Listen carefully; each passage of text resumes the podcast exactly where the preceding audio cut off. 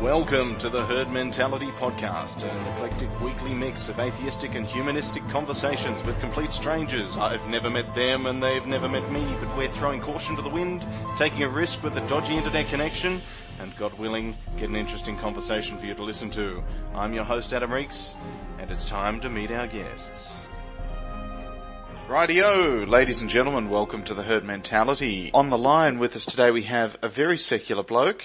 Who are you? My name's Chris, actually, but I go by at Secular Bloke on Twitter, and I'm coming to you from Townsville at the moment, where it's a nice 29 degrees Celsius in the middle of winter. So envious. And we have Mr. Oz Atheist on the line too. Yes, hello, Donovan talking to you from Melbourne. And finally, we've got at Dan Abrahmsen. Oh wow, you got my name right. Awesome. Um, Would you like, would, would Yes, you like hello. to spell that for those who don't get it? uh, yep, it's A B R A H M for Mary S E N Nelly. And we're here for a very specific purpose to have a little bit of a chinwag about the three-part series with Professor Lawrence Krauss and Dr. William Lane Craig. So two of you guys are up in Queensland and went to see the debate. That would be Secular Bloke and Dan Abrahmsen. I saw the one in Sydney and Mr. Oz Atheist, you saw the one down in Melbourne. So we're all That's well right. and truly up to speed. What did you guys think about the one in Queensland? What's the brief synopsis? What was the topic? Um, well, the topic was has science buried God? And has it? No. Well, because you know, obviously people still believe, but it's buried an awful lot of gods. Over time, is that one of the points that they discussed? Like you know, well, that's, yeah, that was pretty much the first thing that Lawrence Krauss did was sort of redefine it to say the the, the, the debate's framed as like God, big G God, meaning Yahweh, but he sort of pointed out that actually it's buried quite a few gods, little G. Hmm. You know, there's no we don't nobody believes in Zeus or Poseidon or Thor or Apollo anymore. Sadly. You know, Yeah, he he, point, he he pretty much pointed out from the from the get go that has science proved disproved God well or buried God rather, um, and he said, well, yes, uh, out of out of the thousands of gods, we pretty much have buried them all. Um, you know, we used to have a god of fire, we used to have a god of water, we used to have a god of wind. A god, there, there's been a god for everything that was unknown in our history, uh, and they've all been buried one by one. And so what was Lane Craig's response to that? Was it just his typical because God? The way it was set up, as you know, um, there was no there was no chance of them to have immediate response. Uh, so William, Lane, uh, sorry, Lawrence Krauss opened up. Uh, he had a 15 minute go, and then William Lane Craig had his 15 minute go. Um, and in the first 15 minutes, well, I, I thought Lawrence Krauss pretty much knocked it out of the ballpark in his 15 minutes because not only did he sort of demonstrate that yes, we used to have all these gods for uh, every piece of unknown uh, part of the natural world over our history, but you know, obviously as knowledge was acquired, different gods were killed in the process. Um, he also totally destroyed William Lane, Lane Craig's character in the first five minutes by bringing up about three or four times where in previous discussions, podcasts and, and things of such nature, William Lane Craig has outright been dishonest uh, and disingenuous um, when arguing against or talking about Lawrence Krauss. And he, he played different video ex- excerpts to back up his uh, assertions, and it, and it sort of made WLC from the get-go look like um, he was a very dishonest person. So from from, from the start, he uh, really demolished his character. I thought um, Dan would have remembered that as well. There was one um, involving when Lawrence Krauss did a uh, sorry, when Richard Dawkins did a Q&A appearance about a year ago with uh, George Pell. Pell, Cardinal Pell here. And they were discussing evolution. And now George Pell was saying, oh, well, yes, you know, the, the Catholic Church accepts evolution and we just see it as God guided. And William Lane Craig had had accused Richard Dawkins of asking George Pell a loaded question, um, and basically accused him of sort of saying to George Pell, "Oh, okay, so you agree that we evolved from Neanderthals," and saying that's, you know, that's unfair because he's loaded the question up and trying to make him look like an idiot. And of course, Krauss said that's an absolute lie and plays the video. And the video clearly shows that Richard Dawkins didn't say a word. It was the moderator who basically just asked, do you believe we evolved? He didn't mention Neanderthals. And George Pell came out and said, well, yes, yes, I do believe we do, of course, yes, well, we all accept we evolved from Neanderthals. And then, of course, there was a look of bewilderment and a bit of ridicule directed at him from Richard Dawkins, but it just sort of proved from the get-go that William Lane Craig was being dishonest in in claiming that Richard Dawkins was trying to steer in uh, with loaded questions. Um, and there were a couple others to do with his podcast directed at their new film, which hasn't even been distributed yet. I have seen so this video. Lawrence Krauss was like, well, how do you know that? And secondly, it's if, if you do know about it, that's technically thieving because it hasn't even been bloody released. Uh, yeah, I saw a tweet about it. Krauss had a link to YouTube, and you could jump on and have a look at his rebuttal. It was pretty concise. Yeah, it, the whole thing Yeah. took about five minutes. I don't know what Dan thought about. Did you, did, were there points that you remember Krauss raising, Dan, that, uh, that, that, that Well, sort of As you say, it I mean, difficult? it wasn't really a backwards and forwards thing. So, No. like, the thing about William Lane Craig is he launched into his thing and in no way responded to the points that Krauss had made because it's not the way it was set up. Um, No. so, but, but yeah, he came out with the standard um, cosmological argument. Um, he briefly mentioned fine tuning, which is two out of the three arguments he has, pretty much. So, They're all bad. um, yeah, and they're Very. all bad. They're all bad. Um, So nothing new. No, well, I was I was shocked about William Lane Craig because when you watch him on YouTube videos, what he excels at is uh, rhetoric. He's a he's very he's a very good debater. He's a professional debater, um, and he constantly puts across these illogical arguments. And if they're presented to an ignorant audience, there's no time for the, for the people to fact check what he's saying.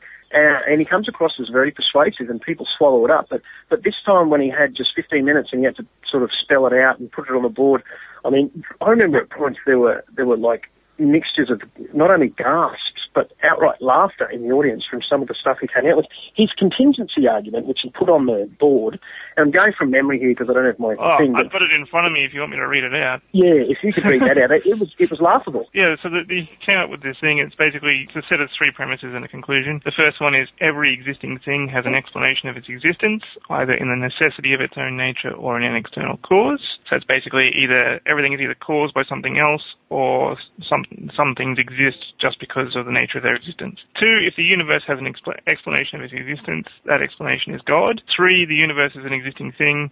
Four, therefore, the explanation of the existence of the universe is God. Like Yeah. that's literally what he came out with. Because he, he busted that out when I went and saw it at Town Hall in Sydney. He put up those same points. And point one, yeah. Point two, because it was so early in his piece and everyone was still pretty um, polite about things, nobody really responded in the audience. And the, the moderator stated at the beginning, please don't applaud, don't get involved. That, that was the short story, because the moderator wanted to run the show.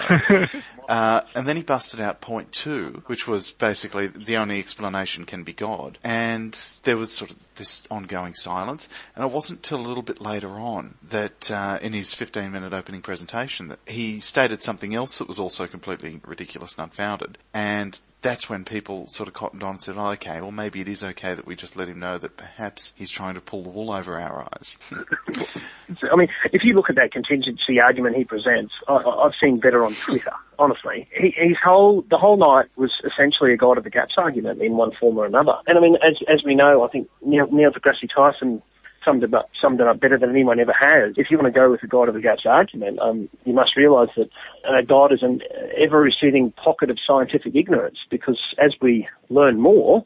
God is all of a sudden kicked out of that gap. And the only two, there's only really two major gaps where you can still hide him, and that's, you know, first organism, how is that formed? And there's several working hypotheses uh, looking into ab- abiogenesis, and um, still people will, will God into that gap.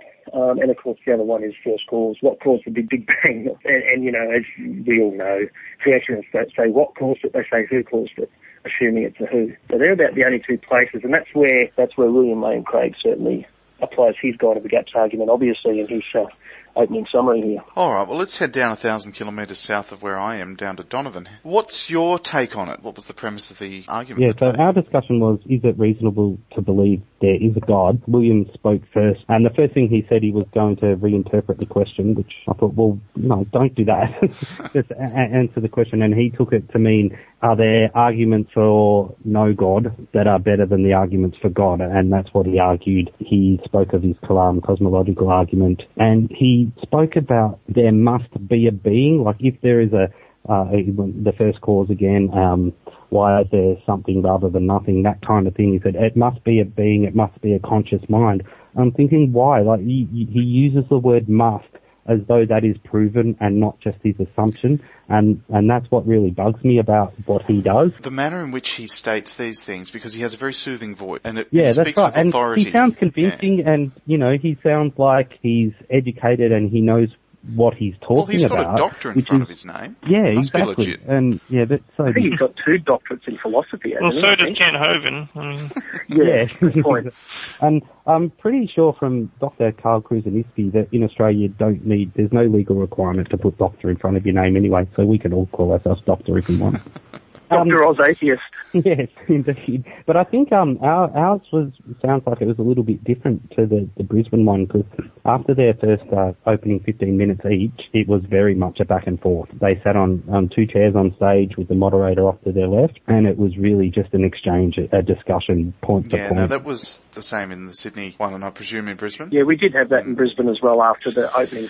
But our moderator was, was Well, that's great. what I want to talk about. Yeah. Who was your moderator? He was, he's some bigwig from the City Bible Forum that was sponsoring it. My moderator in Sydney was a was somebody from ABC Radio National who hosts a religious show. In, in none of the debates, there was an atheist who. Yeah, ours oh, was an you atheist. did get an atheist. Yeah, I can't remember the gentleman's name, but he was, I think they said he was a professor from, I think Melbourne Uni, just, I can't remember exactly, um, but yeah, definitely, definitely And how did you feel the moderation went? he was really had very little impact. There was just a couple of times when clearly someone was sort of halfway through a point, that, you know, whether it was William Lawrence would try and speak over them and he'd say, just a moment, you know, let them at least finish the point before, you know, you, you point out how you think it's wrong. And then there was one topic they were discussing which sort of exhausted itself and they were still going and he said, oh, I think we're, we're done here. We can move on to the next topic or the next question. So I, I thought he did quite well. He, he probably could have jumped on them uh, to move on a couple of times a little faster, maybe. But, you know, if, if I had to just be a bit picky, that would probably be Yeah, it. I was very frustrated at the moderation for my one in Sydney because the topic was life, the universe, and nothing. How can something come from nothing and so forth? And William Lane Craig busted out, well, because God. And Yeah. Krauss did his usual 15 minute presentation on here's a two dimensional universe. And he made it quite concise. He gave an excellent overview of his professional opinion on the topic. And it was quite good. But when it came down to the debate and the one on they could sort of go back and forth, I always kept feeling that, because Krauss is a smart guy, and when he's on script and he's doing his presentation, he's very good. And he can be really concise. But when he got off the script and began to get frustrated because he wasn't able to communicate his point effectively using the terminology that the audience and Craig would understand.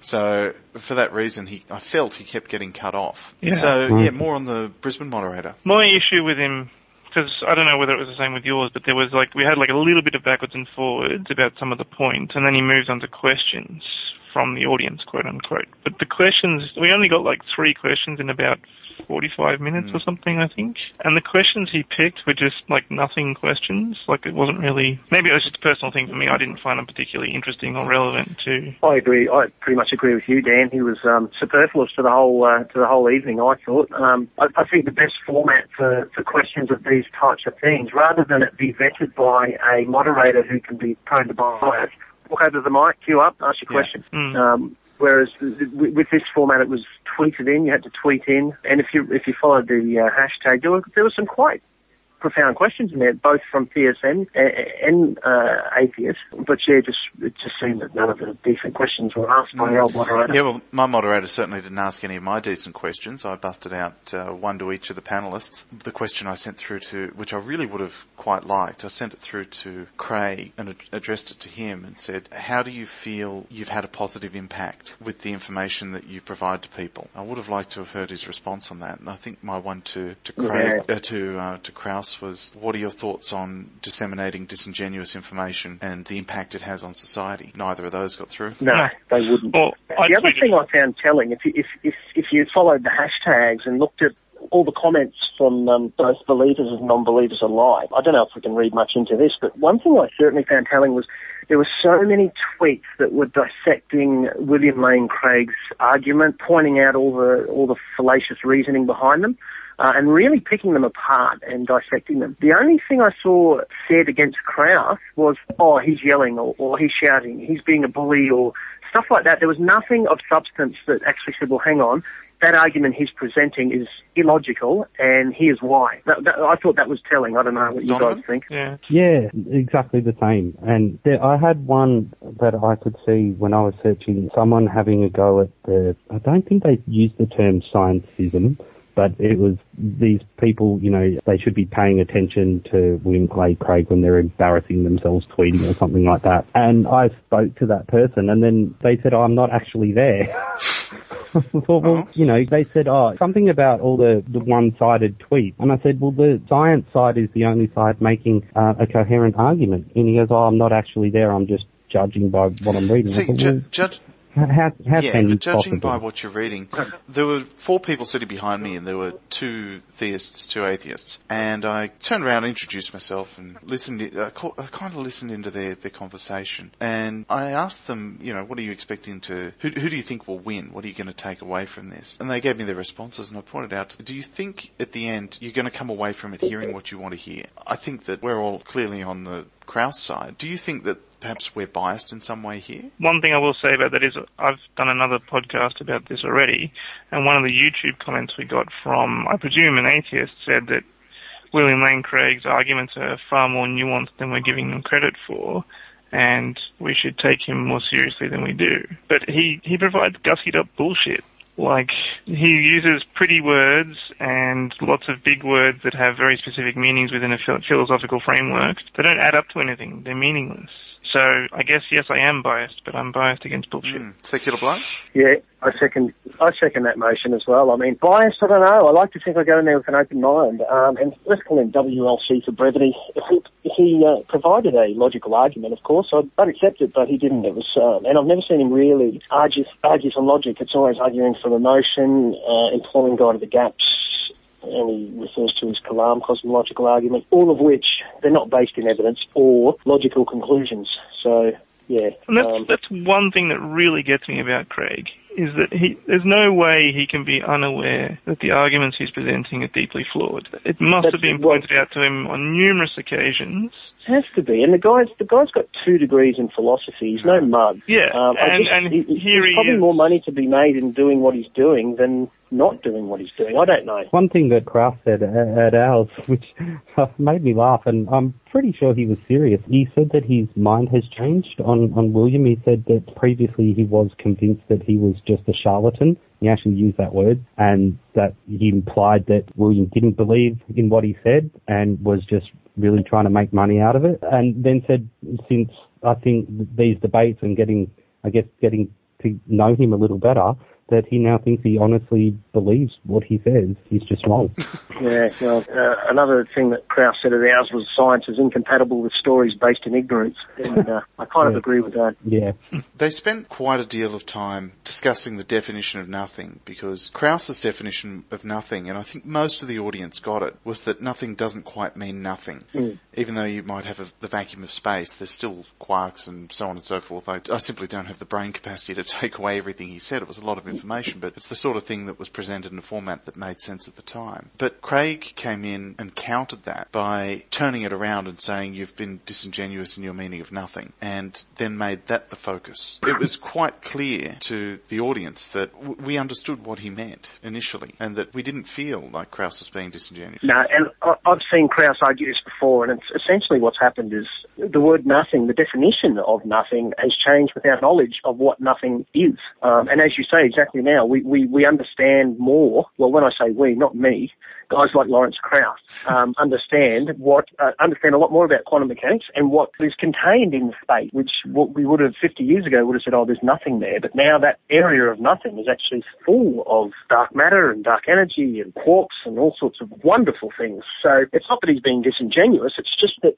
as our knowledge grows, then the definition of nothing also sort of has to adapt to that. The other thing is that when, when William Lane Craig uses the term nothing, he doesn't mean no thing because there's a God there. Yeah, that's true. And he, he actually used nothing in the sense of no thing in our in our debate at one Yeah. point there, and I was thinking, you know, He did, he did in the Sydney one as well. yeah, Donovan? I was just going to say, and that's why the I don't know, therefore God fails time and time again. Like it has never ever been proven correct, and and has been proven incorrect countless times. So why these people still rely on it, like, yep, diversity of life, and, and Lawrence actually touched on this in, in his side of the, the debate. Things like diversity of life used to be God, now we know it's not. The formation of a planet used to be God, now we know it's not. Things like thunder, lightning, rainbows.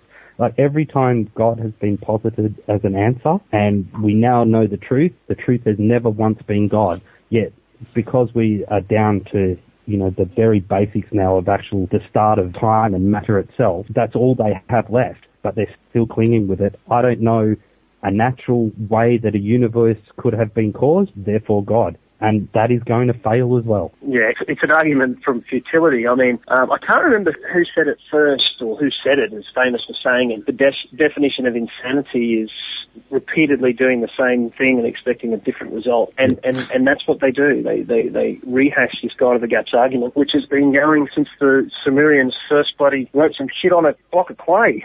Yeah, yeah, since language pretty much. And, and possibly even before. And Yeah, so I, I, I don't know why. Like I, I understand that, oh, you know, I would lean towards God, you know, or I don't really, but you know what I mean. About uh, why people are convinced by it. No, it must have been God.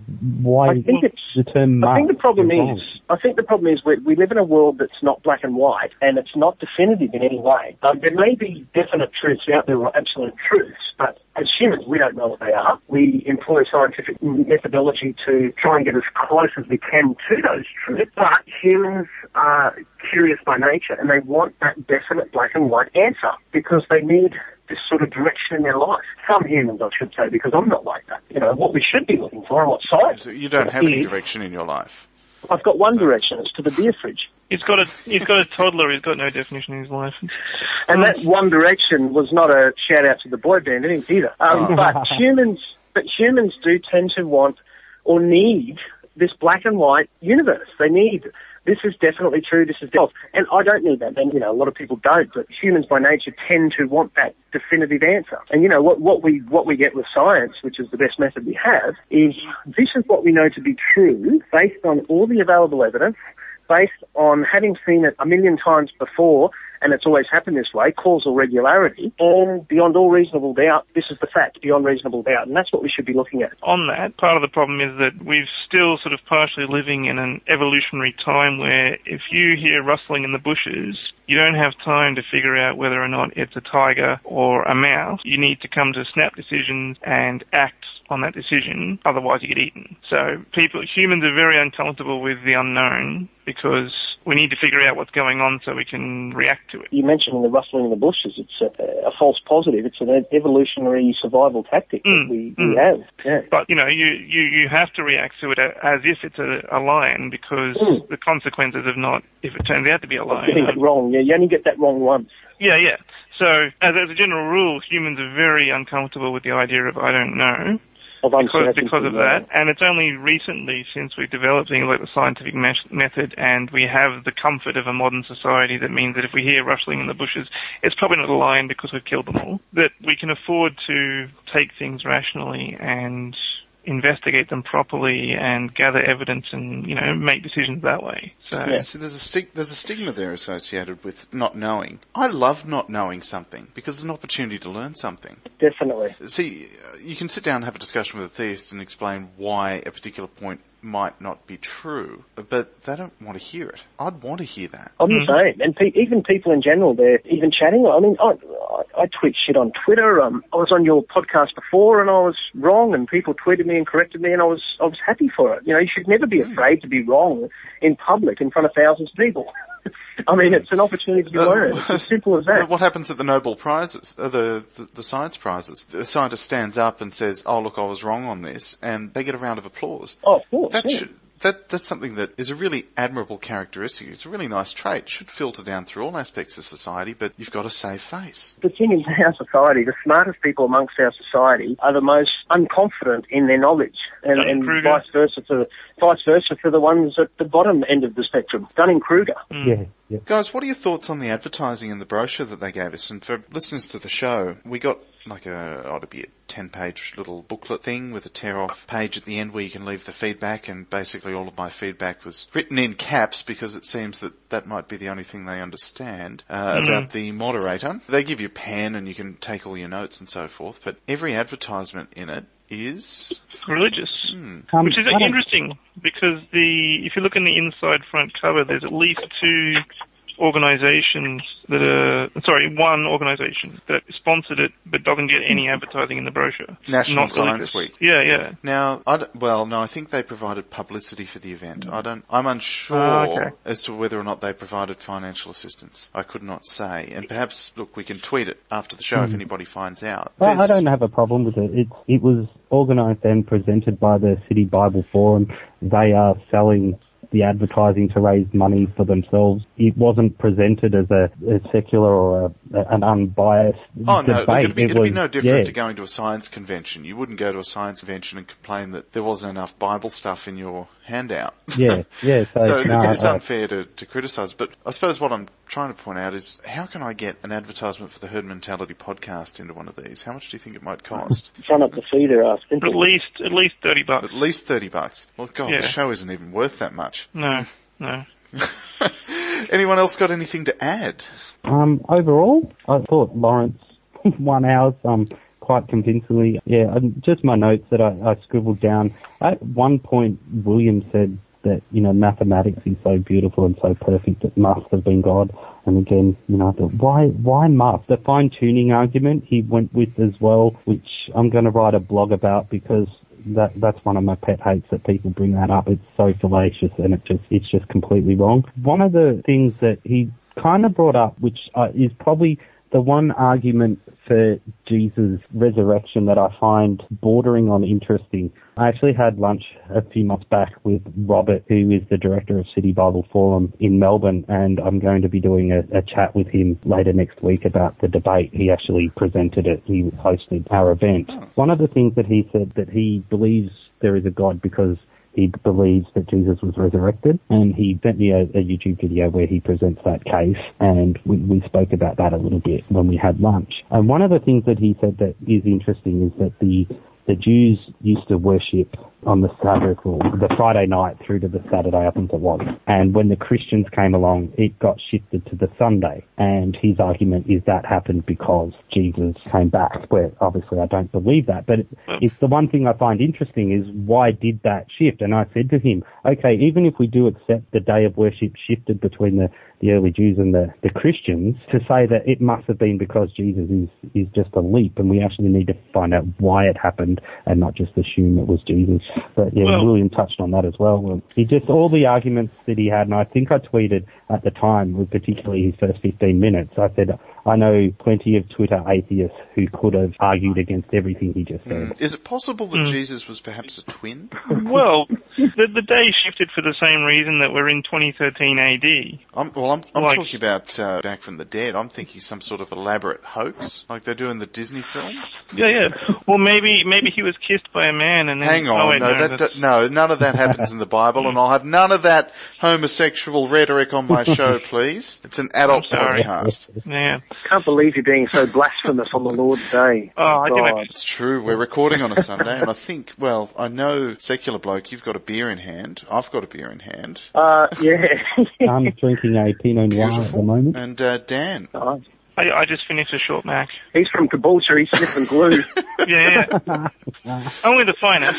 oh, well, that'll put you in the right frame of mind to go and watch Ray Comfort's new film. Oh God, I'm not Oh, touching it. no. oh my God. I've seen about half an hour of it. I think I'd rather be sodomized with a banana.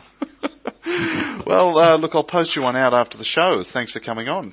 That's all right, no worries. D- uh, Donovan, your blog address. MrOzatheist.blogspot.com. Thank you very much. And Queenslanders, banana benders. Haha. Talk to me. Anything else you'd like to finish up with? Uh, if I may, yes, just three very, very quick points. Point one, uh, sorry for drinking for three hours before I come on your show because it'll make editing a bitch. Point two, if anyone's listening out there, those three people that are listening, can you please just take two minutes of your life, go over to www.brashat, B-R-A-S-H-A-T dot org dot au, have a quick look at the website. It's uh, a mate sister's charitable organisation dealing with ataxia telangiectasia, which her two kids had, Braden and Ashley. That's why it's called Brashat. And just retweet the link if you don't mind. Raise awareness because they desperately need awareness. Um, it's a very unknown disease, and the more awareness, the better. And the third point was Dan, myself, and uh, Donovan have uh, organised a mandate in November, so I shall get the date to you. Oh, is that for me? All right. And, and Adam, you're more than welcome if you wish to fly up, and you can. Uh, uh, you'll have to rewrite the uh, or re-record the opening to your show because then you would have met some. Oh of no, look, we can't have that. Uh, all it means is that Okay. you'll um, not be welcome on the show anymore after I've met you. Well, I don't want to come back on because then everyone will start bloody likening me to that. Dan that? Errol. Uh, Dan. Dan, Dan Arel. Errol. Stop saying Errol. it wrong.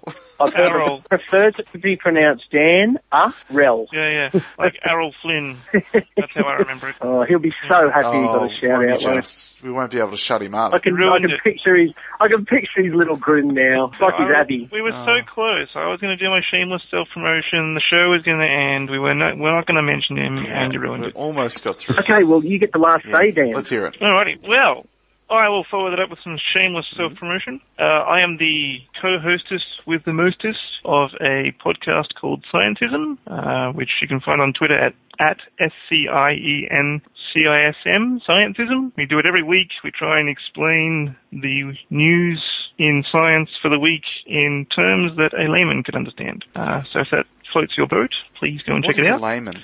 It's Someone who lays men. it's the guy on the Uh, bottom. look, what did I say about this nonsense on the show? What? Oh, sorry. keep, keep going. that's uh, that's Out of lovely. interest, I'm not, but if I had to be, I'd be a top. yeah, yeah, yeah. That's the I'd that's the fourth sideways, point. But, um, but yeah, uh, check us out on Facebook, Twitter, like us, provide feedback. Excellent whatever. show. That's all I have. And thank you for coming mm. on mine, guys. That's Yeah. Thanks for having me again. It was Oh, good it's always a pleasure. Always a pleasure. So I'll put this together and whip it out on the internet. That's what she said. Wait, are we still talking about the show? Yeah, I got in trouble for that. Gentlemen, we've had at Secular Bloke, at Mr. Oz Atheist, and at Dan Abrahmsen. Thank you very much for coming on, and no doubt I'll see you on Twitter. Thanks, Thanks, Adam. Adam. Good. Cheers.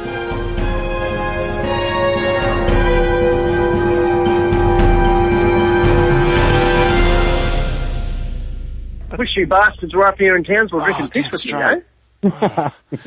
I'm thirsty. Oh, we didn't talk about the Canaanites. Oh, Damn it. Canaanites. Oh, we forgot the fucking Canaanites. Yes. Did he say that at your gigs down Uh, south? No, the Canaanites didn't get a Um, rap. But they were mentioned, Oh. yeah, briefly. Did, it, did he apologize for genocide in any way? It was bad. Like Um, Lawrence Krauss, he tried to he tried to question Krauss on science can't sort of dictate morality, and he said, "Well, how about biblical morality? Like God wasn't very kind to the Canaanites." And Krauss, they uh, sorry, William Lane Clay turned around and said, "Well, they basically got what they deserved, and it doesn't matter that he killed babies and kids because they all go to heaven anyway." What? Yes, um, Krauss put up That's a, what he said, a- and there was a big gasp. Yeah, Krauss put up an email from from William that explained exactly that, and Yeah. yeah, it, it was amazing. That's pretty surreal. Yeah. And he didn't even have the decency to blush while he was saying it. Well, that probably got the biggest reaction out of the crowd in uh, Brisbane, apart from the laughter when he explained his contingency uh, argument. That one got gasps. Yeah, and I, I have a you know- feeling quite a few of the theists in the audience would have had a problem with that one.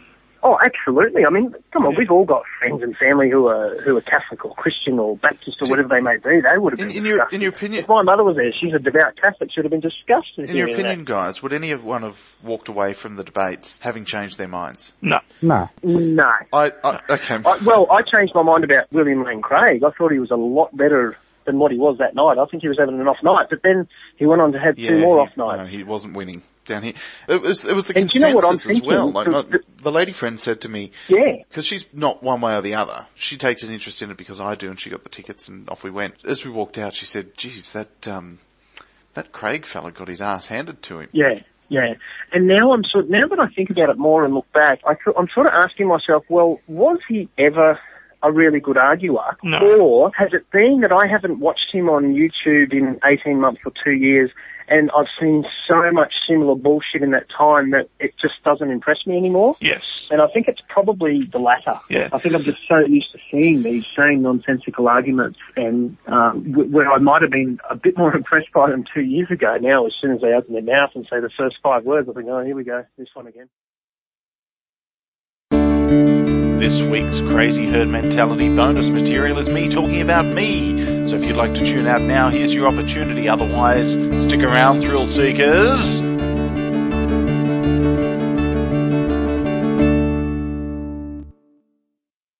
Hi guys, so thanks for getting this far with me. I've really enjoyed the trip so far and I've got a long way to go with this project yet. I've got a lot of things I want to do. I wanted to be really open and honest about what I want to achieve here. I've discussed it previously on Twitter, but not everybody who listens to the show would have caught that. My goal is to earn a sustainable living doing this work, so I'll give you a bit of a backstory. I used to run a sales and marketing business for five years. It grew to be quite successful, and I had four staff with a lot of expenses. The day before Christmas, ironically, uh, in 2011, I got a phone call from one of my major clients who halved our income and put my business to the wall over a period of six months. I had to let my staff go, and it was probably the most challenging thing I've ever had to do. It took a year to decide where I wanted to go with my life, and I've decided this is it. I'd like to create content that's helpful and entertains people. So, having now told you the sob story, here's how I want to put my life towards something. There's a disclaimer here. I worked in sales and marketing, so you should understand that you're being sold to. But I'd like to do this as a fun thing. With the help of Tanner from At No Godcast and especially Dominic VFX, who I can't speak highly enough about. We've put together a website, herdmentalitypodcast.com. So pull it up in your browser now. I think Everyone's done a spectacular job. The site looks really, really cool. All the content relating to the show is now in one place in a single link. My cunning plan is to ask each of you for a small favour. If you enjoy the show, click on the donate page and send me half a coffee each month, or what I'm calling $2 tithing. It's all I'm asking for in return for about 8 episodes a month, which is value for money. If you really enjoy the show and you can afford it, then you can swing me 5 10 or $20 a month. If you'd rather not do that, I'll make you a customised voicemail or read your eulogy, record it and send it to you you as an MP3 and you can pay what you think it's worth. I'm not a non profit organisation, but I really do believe in generosity to others less fortunate than I am. So I'm going to donate 10% of everything I earn from your donations to Kiva.org, which helps those in developing countries get back on their feet and lift them out of poverty. I'll be giving to women specifically, as this is where I feel I can affect the most change. As Dominic put all the hard yards in for the website, we'd both appreciate it if you put a few dollars in his tip jar via the website. So, in essence, the $2 tithing, which is $24 a year, will help me out a great deal. It's not a lot of money, but if a thousand people chose this option, I'd be able to pay some bills. Once this is sustainable, I have a book project I'd like to be able to dedicate some time to, and I think you'd really enjoy the topic, but I can't say what it is quite yet. The podcast will always be free, so if you can't contribute financially, I'd really appreciate you sharing the show with a friend or leaving me a review in iTunes. But not just any review, please make it a really funny one. I hope all of this is clear. If you have any questions, feel free to email me at adam at herdmentalitypodcast.com and I'll be happy to answer them. Thanks for listening, and no doubt I'll speak to you on Twitter.